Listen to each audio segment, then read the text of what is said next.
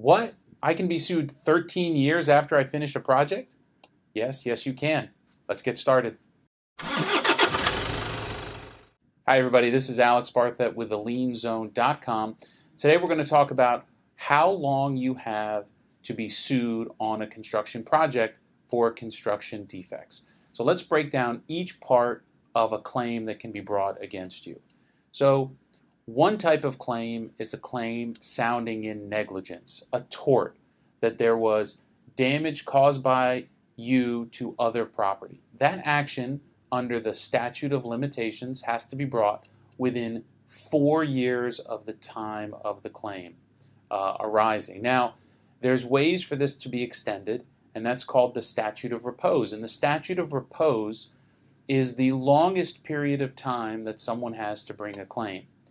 In the state of Florida, the statute of repose used to be fixed at a hard 10 years, no matter what.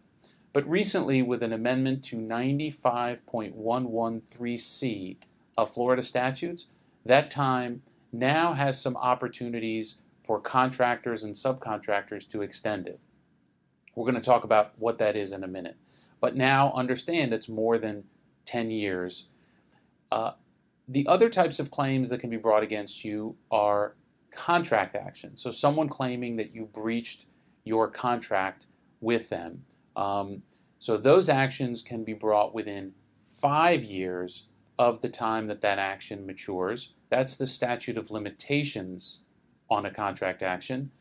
But those also have an outside date uh, married to the statute of repose as well.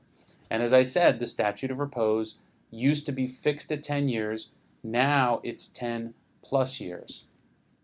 So if someone wants to bring an action against you under the statute of repose, which is beyond the statute of limitations, and, and the way we get there, by the way, as lawyers under the law, is that we argue that even though the action um, can only be brought within either four or five years, that time period didn't start to run because I, as a claimant, for example, didn't know that the claim actually matured. So let's take an example. There is a potential claim on a roof leak, but I, as the owner of the property, look up, I don't see any leaks. And that goes on for eight years. And then on the eighth year, I now come to learn that there's a roof leak.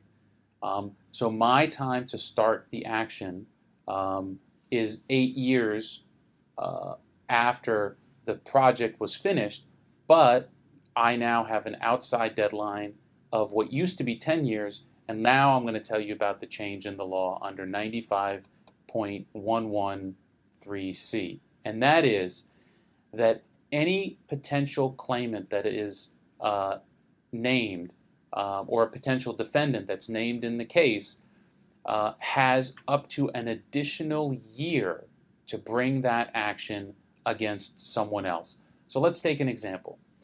An owner or a condo association brings an action against a contractor for construction defects, and they do it at year nine and three quarters.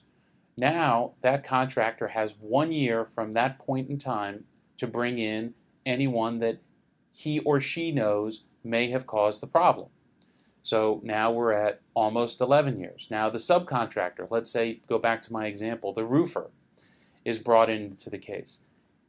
He now has an additional year to bring the claim against others that he or she believes may be the culprit. So maybe that is their sub subcontractor. And they have an additional year to bring an action for these construction defects. Um, maybe it's the manufacturer of the roofing shingle or the roofing tile. So as you can see, this cascading additional year adds uh, many years on a claim that can be brought against you in a construction defect claim. So what are you to do? Um, unfortunately, there's not much you can do other than call your congressperson to see if they will change the law back. I would tell you that that's unlikely, um, but it's still worth a try. Uh, more importantly, you need to make sure that you have adequate insurance coverage that extends through the period of time that you now may be sued. Many GL policies, commercial general liability policies, um, whether they're issued to you directly or under what's called a wrap up. Maybe it's an OCIP, owner controlled insurance program, or a CCIP, uh, contractor controlled insurance programs, usually have a hard tail of 10 years, uh, typically marrying it to the existing or previous statute of repose. You need to be aware that these claims now can extend beyond this 10 year period, which means you may find yourself in a place where you may have no coverage. So you need to make sure when you sign new projects that you extend the period of time on your GL, OCIP, or CCIP policies. If you have questions about statutes of, statutes of limitations or statutes of repose, send me an email, alex at barthet.com. Make sure to check us out on Instagram at the Lien Zone. See you next time.